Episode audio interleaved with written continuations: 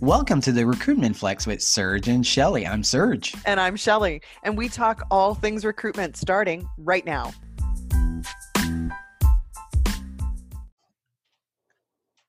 Recording live from the Rocky Mountains. Welcome to another episode of the Recruitment Flex. I'm Serge. And my co-host is recording. uh, Where are you recording, Shelley? Ah, sorry. I'm in I'm in the big city. The big city of Oh. Calgary. It's Yeah. so boring. Always so So boring. lucky to be in the mountains. Oh my god. Yeah, no, I'm uh, very excited about this week. So I know you've read this gentleman's book. Um, oh, actually, oh, like Serge, in I'm last- fangirling out here. Seriously. Let's just But you get on with fangirl it. on everyone. Like Oh. poor Hung Lee, you Oh. fangirl on him. Katrina, you fan like I, no, that was flirting. I was flirting with Hung Lee. I'm Okay. fangirling on You put me in category okay. of Katrina and Hung. I mean, my goodness, that's I fangirl Katrina, and she thinks I'm I do weird. too. But yeah. Yeah. she's the best. She's I the do best. too. Like I read her. I read all of Katrina's stuff as well. Yeah. It- oh my god, she's so great. well, that's why we bring Okay. on these guests. So how about I introduce James? So Yeah, go. James, don't call me a guru Ellis. Um, so James is like he likes to call himself the employer nerd and um, employer brand nerd, not the employer nerd. So I guess if you Google him, he shows up. If you Google employer brand nerd, he shows up in the first page. So welcome, James. Really excited to have you.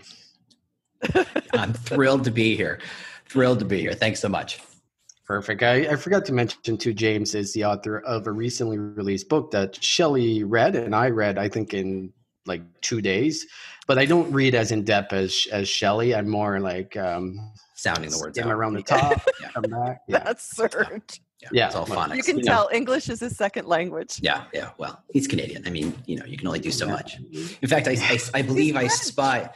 He's French. Oh well. Oh well. What Oh, are we you doing? Good night, everybody. well, I'm French Canadian, James, so it's like kind of a mixture of both. They make those? What? No, I'm kidding. Yes. yes. Perfect. Well, welcome, James. Really appreciate you having you on. no, I'm thrilled to be here. Thanks so much for asking me. How about we start? And, and this is really an interesting question we ask for every recruiter because, uh, and you're not a recruiter, No. but I, Oh, I no. want to know you're far away from recruiter. But yeah. how, what was your journey to get to employment brand? I've never heard of anyone choosing being in college, be like, I'm going to be an employment brand. So how did you get there? honestly I, I started to hear people who are taking programs in college for employer brand and i'm just like what? How is that a thing? I mean it just it, it boggles the mind that it's a thing. Now it's a very european thing i think more than anything else. Um, but it, i just can't even grasp it. So i spent I, I like to refer to myself as a marketing agnostic. I have done every kind of marketing under the sun consumer marketing event marketing pharmaceutical marketing b2b marketing b2c marketing nonprofit marketing state government marketing. Yes there is a state government marketing. It's bad. Don't do it. Why? stay away. Run. I, you know Why? everybody has to learn the hard way usually me twice as much um, so i did everything. I, and i do it you know it's like oh let's try this. Oh let's try this. And i just i'm a born marketer. I don't know what's wrong with me. It's clearly a dna level problem. Uh, the doctors can't solve it. So they just go ahead and go to work every day. And so i realized that over time is that eh, marketing is the same wherever you go. I mean the concept of marketing is very straightforward. Who identify your market identify what that market cares about write a message that aligns what you sell with what they care about put it in front of them cash your check i mean that's the, that's the, that's the whole thing and yeah there's metrics yeah there's tools yeah you want to learn how to do some stuff but in the end that's the basic idea and i did that for 15 20 years i'm old and i got poached into a weird agency I'd never heard of in a world called recruitment marketing I'd never heard of before. But they said, "Well, you you know all this marketing stuff, and you got all the digital stuff, and you job hop like a like a son of a whatever. So you obviously understand how recruiting works and how." I'm like, "Yeah, sure." And they go, "Put it all together." I went, "Oh, that's interesting," and I just fell in love with it. I mean, flat out. And people think I'm insane when I say it, and th- those two things are not mutually exclusive. But I absolutely fell in love with it because unlike every other kind of marketing where the, the model is the same whatever you do where it's just push more ads out get more eyeballs get more more more more more marketing is a model of more nothing wrong with that in fact that's what they get paid for they want more customers and more sales and more money and more margins and all that wonderful stuff but i had stumbled into the only kind of marketing where more was bad I was like, mm. Uh, mm, mm. what? I don't understand this. It's like it was like almost like stumbling into a weird tribe in the Brazilian rainforest that had never seen, you know, other people. And you're like, this is crazy. This is a whole other world.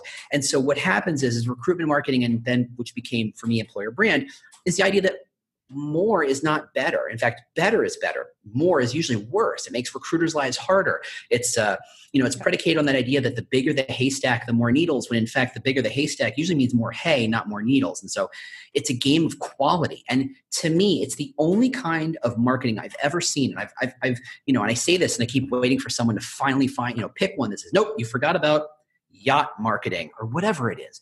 And I'm like, oh, you're right. That is obviously a quality game, but no one's ever done that. So it's the hmm. only place where quality matters more than quantity. And to me, it means that all bets are off. Everything we've learned over the last, let's call it 100 years of marketing, consumer marketing, brand marketing, it's all out the window. It, you have to rewrite all the rules. You have to you reinvent what you think it means to brand, to market, to put ideas out into people's minds, to get people to want to work there. And so to me, because there's so much kind of left undone and left unfigured out, it's absolutely where I live. It's why I write. It's why I talk. It's why I talk with my hands you know what I, do. Um, it's why I go so meta all the time. Apparently, I just went meta on being meta. Enjoy that. Um, it's why I do what I do, and that's why I love it. So to me, it was absolutely like every good employer brander. I landed in it by accident, but it's exactly where I belong. Well, your passion shines through when uh, listening to your podcast. Uh, by the way, the Talent Cast is definitely a podcast if you're into employer brand. So your passion is shown through. Um, it's really interesting. So you went from being a practitioner as well as you are right now. Mm-hmm. And then what made you decide to? Because you wrote um, your first the employer brand handbook first, right?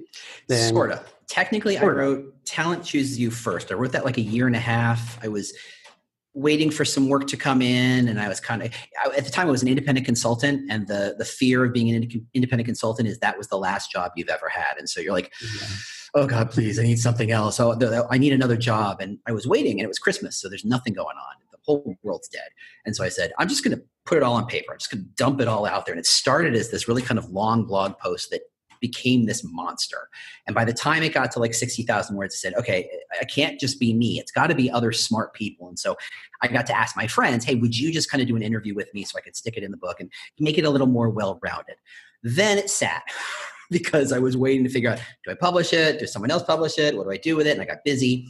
And once I finally figured out what to do with it, it started its own process. And I had a weird, another weird long weekend. And I said, let me just put down everything I know about recruiting. And it became the first book. So it kind of got weird, you know, in weird order. But because the recruiting book was it's 20,000 words, you can read it in a day. It's it's very tactical. It's do this, type this, send this, say mm-hmm. this, boom, boom, boom, boom, boom. It's very hands-on, which is very unlike me. Usually I'm very more conceptual and theoretical. Mm-hmm. The the bigger book, Talent Chooses You, is a lot more of a philosophy, you know, a philosophy approach to what it means to be an employer brand. So it does kind of do both sides. And I think that being forced to get real tactical and really nitty gritty, hands on, hands dirty, it forces me to think better about the bigger stuff. So to me, one feeds over the other. So I have kind of the second volume of that book all about metrics. It's already outlined. I just have to just sit down and put it on the page because um, I'm, I'm, I'm, I've just absolutely become absolutely fascinated with metrics and what it means and predictive metrics and dashboards and KPIs and all this stuff. Great. So, when do you plan to uh, release yeah. your the last book? Uh, September. Okay. So you, everyone listening, has time to read the first two books before you release that one. So it's just like Harry Potter. You don't understand what happens in book three if you don't read book one and book two. Come on, come on. Voldemort did so, what? What? Snape so, is good. Snape is bad. I don't know. So I have to say, James, um, it, it was like you wrote this to me because there's there's in the very beginning of the book you said unless you're one of what is you made some comment about unless you're one of those weird people that actually reads the pages before we get into the chapters yeah. well that's me yeah. Um, not only that but i'm also the type of person who's gonna like i'm making notes i'm nice. highlighting I'm nice. I'm like nice. I own this. I this is not from the library. I own yeah, you, this. You destroyed so, the resale value. So, I don't know what you did there. so Rookie unless, mistake. of course, yeah. um, I am going to ask you at the end of the show um, how I can get 10 signed copies sent to me because I'm giving these to my client. But you know, before I get into my question, I need to mm-hmm. know I don't I don't get the pineapple. I don't either. Okay. Legitimately, I don't know. I and I always once I okay. nailed down the cover, I said I got to write a chapter about why a pineapple. And honestly, it's so the book is completely and this is this is such a not the conversation you expected to have but the book is literally self-published. I wrote it with the exception of copy editing which i paid Yeah. someone to do.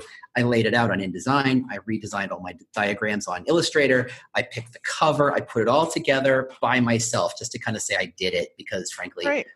you know whatever. And so the cover is the hardest part because you're like "Ah, ah, ah, ah, what, Oh, okay. what could it be and so i asked all my friends what should it be and i had great ideas about what about lots of doors and it's a lot of cho- choosing and what about you know and so i came up with every goofy idea and i kind of told asked all my friends what do you think and honestly the, the pineapple was just so eye-catching and just so random they kind of went that sounds like exactly what you're doing Yeah. yep that's fair enough And That you. that is the full That is you. justification of why the pineapple Well, it's Yeah. so funny because me and Shelley were talking about it. I'm like, is there marketing? Like, is there something in Yeah, there's- marketing that we're missing? Like, we're even Should we be googling, Googling it. I'm like, this? watermelon. uh, How or does sorry, this uh, like- pineapple and uh, there, there's something to it. I and do you know I I do have a teenage daughter and and she's very artistic. Um, I asked her what she thought it meant. She Mhm. said, "I don't know, but I think pineapples pineapples are meant to be like some sort of phallic symbol." Okay a phallic symbol. Well, that was poor marketing on my part. let's be fair, recruitment and, H- and HR and uh, employer brand is not exactly what you call a male-centric It's not. organization. And it's not exactly sexy. So do you That's know? a big phallic. Yeah, that's that's a that's a that's a. You got to look through that straw real close to get there. Uh, that's a tough I'm one. just saying. I'm just saying that was through the lens of a 16 year old. So um, Okay. you know. Uh, yeah. So, you know, you did mention about your interviews, and that was actually something that as I got through the book, I was really looking forward to what people were going to say. And I actually wrote like how many times when you ask them what is employer brand and they start with an explanation on employment value proposition, and I want to barf. Yeah. It, employment, oh, anyways, it's so like, it is it still 1982? I mean, hello. Anyways, so um, I loved so your friends, and I want to be their friends too. Um, Charu and Elena. Oh um, yes, I want to be their friends. I'm so thrilled that I get I to do. call them my friends. I, and, and honestly, Oh. Elena's in Chicago, and if it wasn't for the coronavirus, we'd be having tacos about once every two or three months. We just sit Yeah. down and go, "What's up in your world?" And, Yeah. and I always refer to her as my own personal masterclass or my own personal mastermind group because she's Yeah. just so good at bouncing, you know, calling me on my on my bullshit and kind of bouncing stuff back at me and letting me into her world because her because she runs, you know, owns Skill Scout, super incredibly uh, successful, but still small business trying to figure stuff out. So it's fascinating to see. Charu, she's out in London, and she and I have never spoken to each other where it wasn't part of a panel or an interview. So Wow. we are we have a mutual admiration society, and in fact, I want I, I'm literally trying to schedule her for my for my podcast in the short order, uh, just so I can have a chance to have a uh, you know a human conversation with her and not just yeah. be on. Uh, they are amazing, smart people. Yes. And so here's what I picked up on, and something that I think when it comes to employer brand, um, I think the biggest miss, and I think they picked up on it, and that is that your employees are the last ones to find out. Uh, I've seen some of the sexiest employer brands. I mean, this stuff was freaking amazing. They even had like those wall stickers that went over the the elevator, and when it opened up and closed, it gave you a different message. It was Oh, fucking wow. amazing. Yeah. But the employees didn't get it. They were like, "Oh, so where did this come from?" Yeah. So, so tell me, in in your experience, when should an employer brand practitioner be engaging people, the people that are inside, V people, the people inside. Yeah, the, I, I the find employees? Yeah. Yeah, when I was consulting, it was always a fascinating process to, to reveal an employer brand to its company. It's like I said, hey, you're named Bob. And you're like, well, yeah, we all know I'm named Bob. It's like I was never telling them anything they didn't know. I was just kind Right. of packaging in a way to say, this is who you are. Really, what I was looking for was this this sounds like you, right? This is what we are. And I think the next step is to to actually propagate that and socialize it throughout the company to say, this is what we heard from you. And hopefully, whatever process you did involved asking them, why do you like to work here? And, and, and phrase better, please. Don't don't use that kind of chestnut of why do you like to work here? Because you never get good answers that way. Exactly. Uh, there's a million tricks to getting good information that way, but that is not one of them.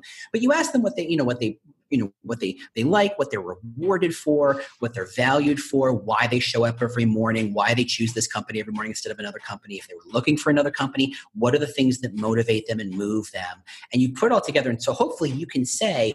we listen to a lot of you, and this is a distillation of what we heard. And part of the Right. process should be how far away were we? Now, if you do it right, they go, that's not how I would have phrased it, but that's not off the mark. And that's really kind of where you go, okay, that's in a good spot because then once you have this kind of EVP idea, the idea is never to, and I and I think most people get stuck on this. They think the EVP should be on a poster. They think the EVP should be on a wall. They think like it's Yeah. a it- you get like squeezy dolls with your EVP printed on it and it's distributed throughout the entire company. It's like no, no one Or except for yeah, no one except you and maybe like 10 people inside the company should even know what the EVP is because it's conceptual. It's an idea. Why do people work for IBM?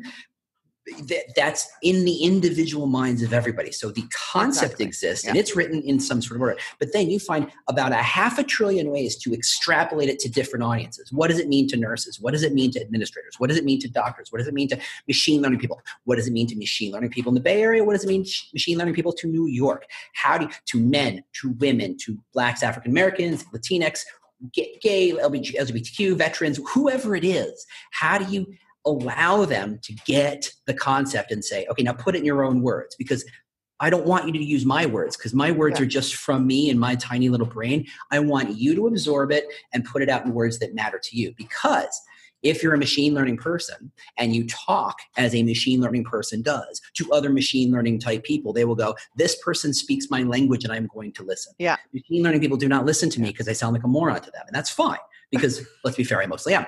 But they you, you it, it's about it's almost a viral process where you're trying to i know you're trying to get a word in edgewise you can't believe it you're listening to me you're trying where's the mute button my goodness it's amazing he just keeps talking it's like he's earned a oh, living Oh, I want it some of the whatever coffee you had today. I want some of it. delicious. Holy it's shit. delicious. Delicious. But that's the idea. It's conceptual in Yes, nature gotcha. and then you just push it out and let people kind of say how do you take it and put it out? And i always go my um, I, I tripped over this idea once in a in a podcast and i said if i tell you like the movie airplane. You've all seen the movie airplane. It's a classic. It's a wonderful movie but if i tell you the movie airplane is a love story you might laugh if I tell you it's a comedy, you will laugh. If I tell you it's a disaster movie, you'll be very confused. But all those things are true.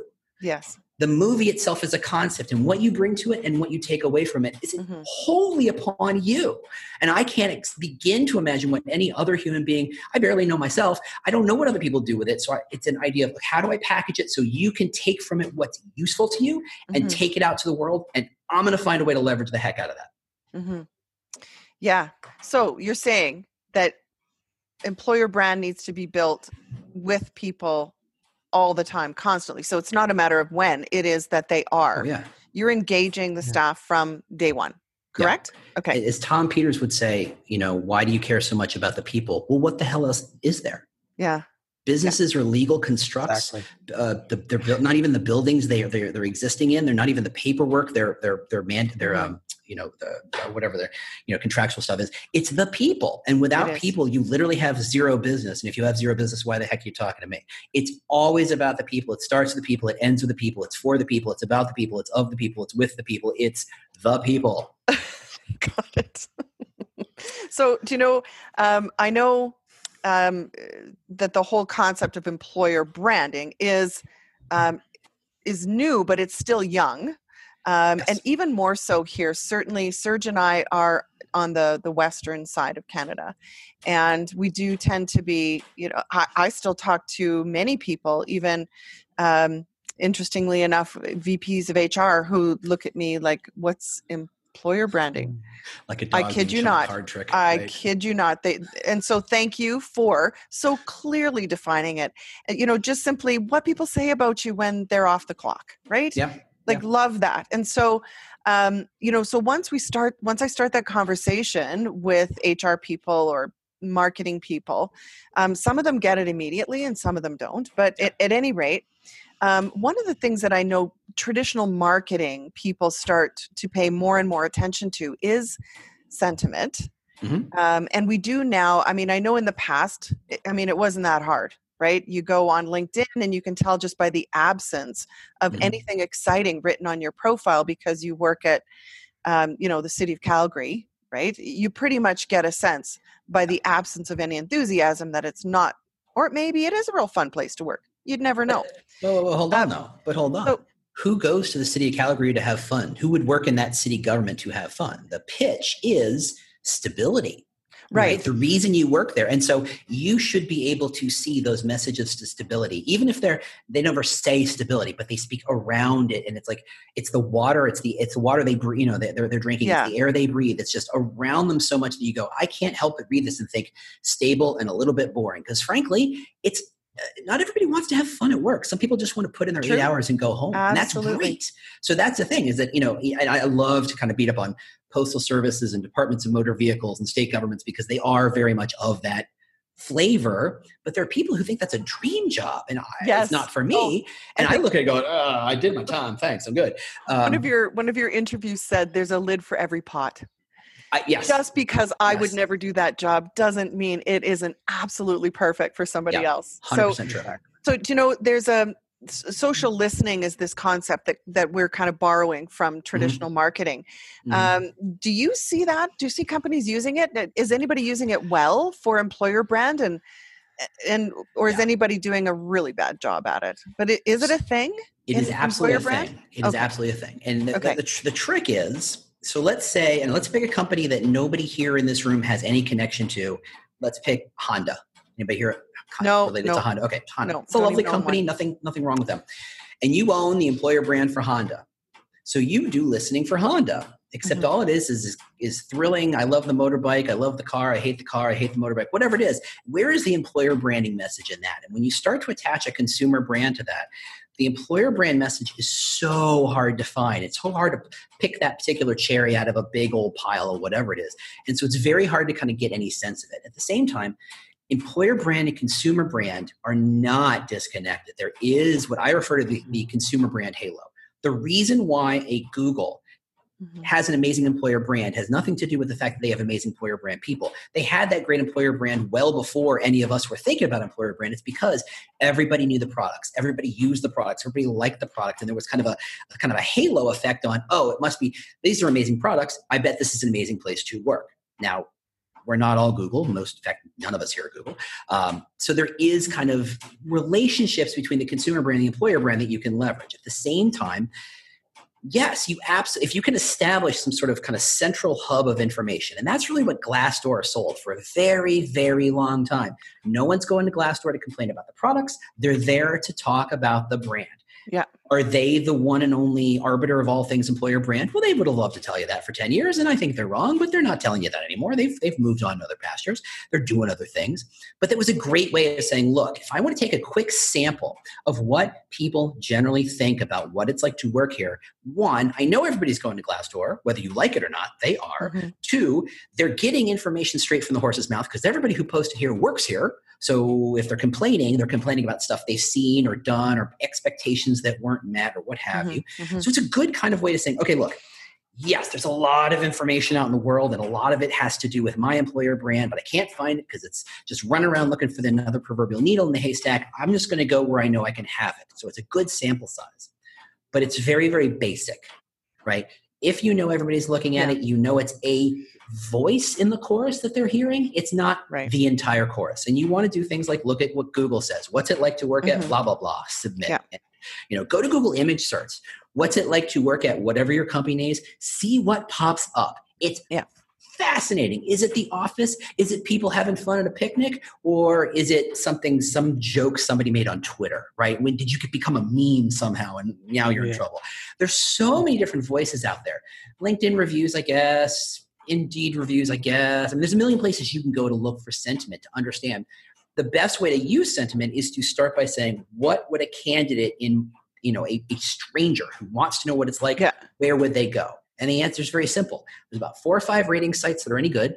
Go Mhm. there. Disagree, agree, I do not care, but that's where they're going. That's the information they're getting. Google, LinkedIn, and Indeed. That's like 90% of it right there. So if you can kind of hit those notes and you can say, if I can look at this information through a stranger's eyes and not through my own eyes and filter out the stuff I already know and have, you know, avoid the curse of knowledge, what am I learning about this? Mhm. What am I absorbing from it? And then how do you tie that to a consumer brand? If ever if this is a product that nobody likes, that's a it's a necessary evil, you know, like your cable company, your cell phone provider. These are companies that no one goes, woohoo, I can't wait to call my cable company. No one has ever said that in their life. So, okay, that's part of the brand. It's part of it. So you can't just start with a clean sheet of paper and say, ah, we have a 4.5 Glassdoor review. Good br- employer brand. No, that's like saying of the orchestra, the flutes are killing it. But by the way, there's a whole other orchestra, and they may be drowning out the rest of those flutes. And by the way, I make Where these you come up metaphors with this shit? I Oh make my these God. things up. It's literally how my Where brain I works. honestly, I don't know Well- where you come. You are. I wrote this down in preparation for our our Uh-oh. podcast with you. it said, "You are absolutely the king of analogies. You are Yes, hilarious. Oh my own that. god!" And and the book reviews. You know what? You know what? You missed opportunity is you Hmm. need to put that right on the front cover, the back cover. It's how fucking funny you are. Oh my god! I had someone who worked for me who Oh. used to who used to write down the metaphors because it's the stuff I don't even realize I'm saying it. I'm just going like I'm trying to explain this idea, and I get into it. And she wrote down once. She goes, I literally don't know what you were referring to, but you once said you asked for a horse, but I gave you two guys in a horse costume. And I went, that means something. That's that, that's that's evocative of something. I just don't know what. But you know, Oh in the my moment, God. it made sense. definitely means something. So, uh, the majority of our audience, James, is not um, their background is not in marketing. Generally, they're recruitment practitioners or recruitment leaders. And one of the aspects, like we talked about Glassdoor reviews, I completely agree with you. Part of the challenge is anonymous reviews on the internet are what they are, but really, that's what people are going and they're actually Yeah. looking at. So you can hate it or love it. Well, People now hold on. The reason why Glassdoor exists is because it was filling a vacuum. And that vacuum was because of recruiters and recruiting leaders who said, whatever you do, don't say nothing. Don't write it down on a career site. Give them just this wallpaper paragraph on the About Us page that is the full extent of what they could learn about it. Tell them nothing. They treated them, candidates like mushrooms. They kept them in the dark. They fed them crap. They did not want, you know, because they, they thought, hey, some candidate has a bad experience and they walk away. What do I care? There's a million more of them. Except Yeah, yeah. we're in a world where those candidates talk to each other, and there's a company who makes or made a lot of money collecting that information and serving it back up. So it's their own fault. But I get that if in a world without you know complete transparency, shutting up and closing the doors and pulling the curtains down is, is, is an appropriate strategy. But that's where all this stuff comes from. It is a reaction to having no information. And by the way, the changes have not really happened on most career sites. They're still pretty much junk. They're pretty much worthless. You know, uh, uh, uh, you know. Just hallmark cards of information that mean nothing fortune cookies in in paragraph form and you're like i don't know what the heck this company does and yet you're expecting me to give you my personal information and maybe some references phone numbers uh no no thank you Oh, So, and, oh, and do this this is where it do this from. personality assessment before we decide if we're going to interview Oh. you. yeah mm-hmm. we've decided you're Oh, psychotic based God. on some survey we found in a cosmo it's like are you kidding me it's true. Oh, yeah, but that Oh. but that has been but recruiters have had all the power for almost a hundred years. Yeah. I mean, you we all remember the times in which because we're all just old enough to remember the Sunday paper and opening up and looking at a small block of text and saying, "Yes, I will send you three pages of my personal information." P.O. Box 557, wherever the heck this is, who I Yeah. don't know. I mean, we didn't know any better because we had no choice. But once we have the choice, candidates should expect and frankly demand every single day to say, I want to know more before I walk in the door. Yeah, absolutely. You know what's interesting? So, uh, a lot of people I talk to that are talent acquisition leaders, when they come in, this has happened to me coming into new companies. The first thing that the CEO or my VP, it comes to me is like, what can we do about our Glassdoor reviews? they suck. And Yeah. like none of the rest really matters to them. Like they see this as a visual, hey, we're Yeah. 2.9. Yep. Part of your job is to get us to 4.5. And like my first Sorry, reaction I'm sorry. like, okay there's going to need to be a lot done so what's your overall thoughts how like put your yourself in the shoes of Mhm. like a talent acquisition leader they're being asked this how would you approach that Yeah, it's a two sided issue because Glassdoor will tell you and has always said, we're just the mirror we hold up to you. This is what people say about you. And whether we collect or not, if you go to a bar and say, What's it like to work at pick a company? This is what you're going to hear. So that's not our doing. We just collected it and stuck it and charged people ads for it because you know we're good yeah. internet citizens. So if that's what the expectation is, you have to start by saying, okay, how are we treating our people? And honestly, I always I have a bit of a bugbear when it comes to Glassdoor because I think in Glassdoor has always tried to say our score is your employer brand. Our score is the simplest kind of metric KPI you can apply to it. And yes, yes, if I have a 2.9, I'm going to think two or three times longer about applying for that job and if it's a 4.1. Totally buy that. But Glassdoor scores is actually, and no one wants to hear this, it's a review of your recruiting. Because mm-hmm. If I tell you you're going to walk into the office day one and there's going to be a pile of puppies for you to play in all day long, and day two, we're going to have a pie eating contest and it's going to be amazing, and day three, massages all day long. and the you know and that's what the recruiter says because you know i don't have any information it doesn't say anything on a career site they just say perks and world class benefits maybe that's what this means and so i say yeah i want to work here and i show up and it's only half day puppy pile now, you have now broken my expectations. Am I giving you a four, four stars or am I giving you a two stars? This might be world class expectations. This might truly be puppy piles every other day. But if you promise me a full day and I got a half a day, two stars it is. Glassdoor is a review of recruiter and their ability to set expectations. That's it. And every, no one wants to think about that. No one wants to talk about that. So the next phase of it is okay, you want to change your recruiting scores or you want to change your Glassdoor scores? Set proper expectations. Mm-hmm. How do you do that? Well, you build collateral, you build talking points, you build an EVP and extrapolate it in lots of different ways. You build profiles and web pages and content pieces and videos to say, look, when the recruiter says puppy pile, here's the video that says this is what we mean. Look actual people with people in a picture in a puppy pop and i don't know why i picked something with so many p sounds but there i am. And i'm stuck. I'm stuck in this metaphor and now I'm, kind of desperate for someone to throw me a lifeline. But you say here's the pictures of the puppy piles and here's people passionate about puppy piles and now i'm looking for other p words in my head. It's there's something wrong with me. And so you show it and you validate the things the recruiter says. And that way, if the recruiter says puppy pile and you look and you see videos of puppy pile, I guess puppy pile is a thing. It's not just something I was told. And so that allows me to say, even if I don't love the job, that's the difference between a two star and a three star review. And enough two stars turning into three stars is the beginning. Getting from a three to a four is setting expectations and then meeting expectations. And that's the name of the game.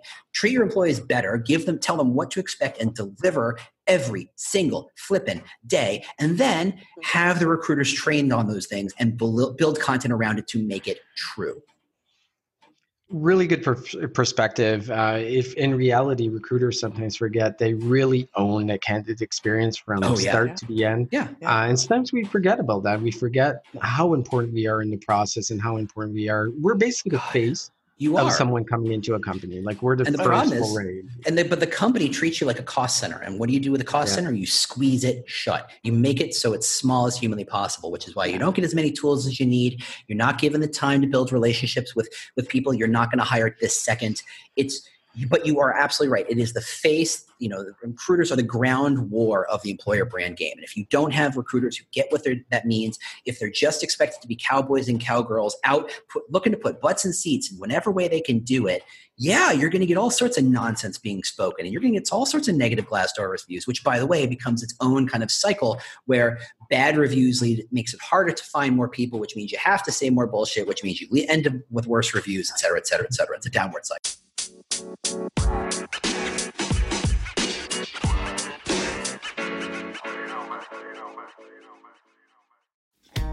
What was it like to be there for historical sports moments and unforgettable performances? To be behind the scenes? On Pressbox Access, you'll hear from me, Todd Jones, and other sports writers about their experiences with the greatest athletes, coaches, and sports events of the past half century. We'll share some stories behind the stories, some big, some small and some we've only told each other. Let us buy you around on Pressbox Access.